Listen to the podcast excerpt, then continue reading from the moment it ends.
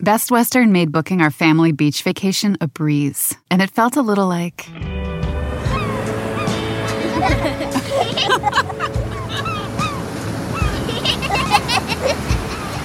Time to go. Oh. Okay, kids, back in the room.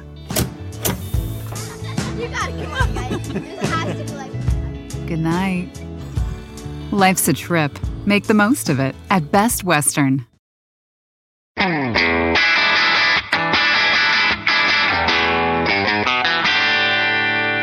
math fans, Jason Marshall, Math Dude, here with your weekly dose of quick and dirty tips to make math easier. There's been a lot of talk about 2D versus 3D in the television and movie industries lately. But what exactly does 1, 2, and 3 dimensionality really mean, both in the everyday world and in math? Well, prepare to have your curiosity quenched because that's exactly what we're talking about today. Before we begin talking about what dimensions mean in math, let's briefly think about a simple but very important question. How do you know where you are? Say you're meeting friends for coffee. What directions do you need to tell them so they can find you? There are a number of ways to describe your location, but one way is to tell your friends how many blocks from their house they need to walk in the north south direction, let's say five blocks north, and how many blocks they need to walk in the east west direction, let's say three blocks east. Additionally, perhaps the building you're in has two competing coffee shops, one on the first floor and one on the third. If you're in the third floor coffee shop, you need to give your friend that piece of information too. Believe it or not, by giving these three locations, five blocks north, three blocks east, and the third floor, you've just employed a bit of mathematics to define what's called a coordinate system, and to give your location your coordinates in it. Think of it as yet another example that math is quietly ever present in the everyday world.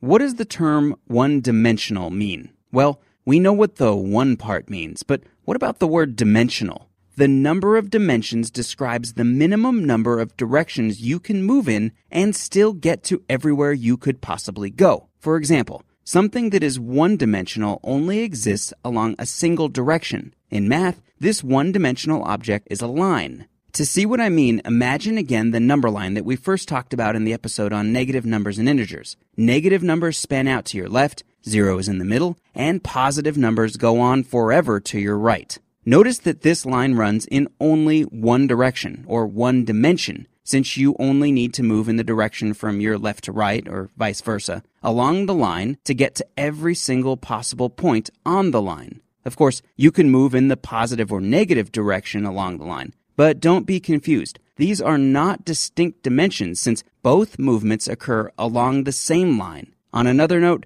if you've ever wondered where the phrase, he's so one dimensional, comes from, the origin and meaning should now be clear. A one dimensional person doesn't have a lot of depth. In other words, multiple dimensions to their character.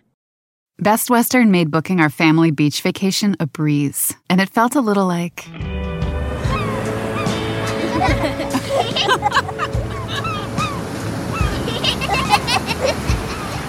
Time to go. Okay, kids, back in the room.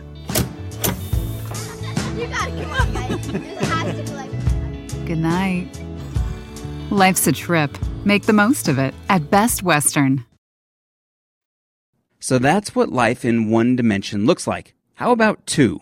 Well, if one dimensional means you only have to move in one direction to get everywhere you could possibly go, a two dimensional world must be one where you have to move in a minimum of two directions to get everywhere.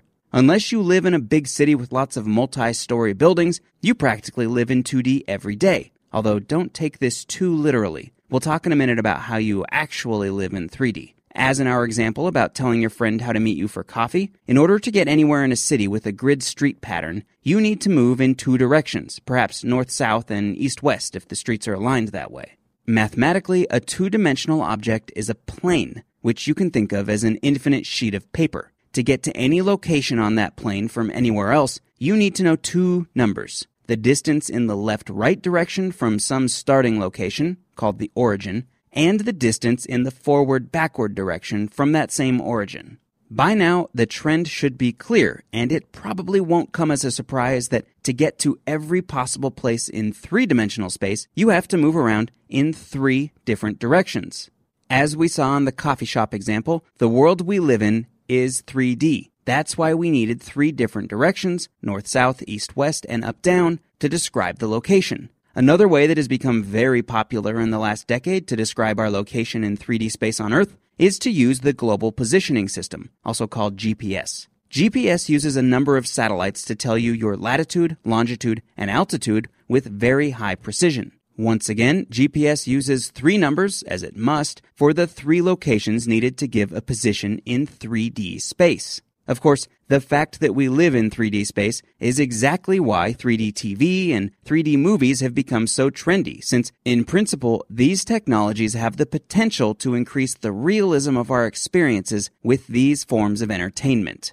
Okay, that's all the math we have time for today. Of course, there are many more interesting things to talk about when it comes to coordinate systems and dimensionality in math, like what it means to have four or more dimensions. Some theories in physics require 10 spatial dimensions. We'll come back to this in the future. But next week, in honor of the Math Dude podcast turning the big 3 0, that is, the 30th episode, we're going to premiere the first of a special series of Secret Agent Math episodes. This first one will be on encryption, so be sure to check it out. Please email your math questions and comments to mathdude at quickanddirtytips.com. If you're longing for even more math than you get with the Math Dude podcast, I have two great ways to help you get your fill. First, if you're interested in my day to day thoughts about the latest math and science news, please follow me on Twitter at twitter.com slash Jason Marshall. And second, if you'd like to get updates about the show and to interact with your fellow math fans, please become a fan of the Math Dude on Facebook at facebook.com slash the Math Dude.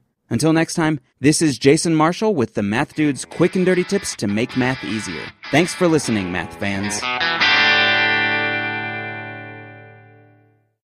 Best Western made booking our family beach vacation a breeze, and it felt a little like.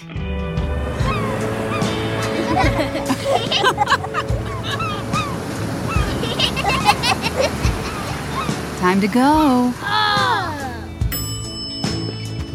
Okay, kids, back in the room. You gotta come on, guys. This has to be like. Good night. Life's a trip. Make the most of it at Best Western.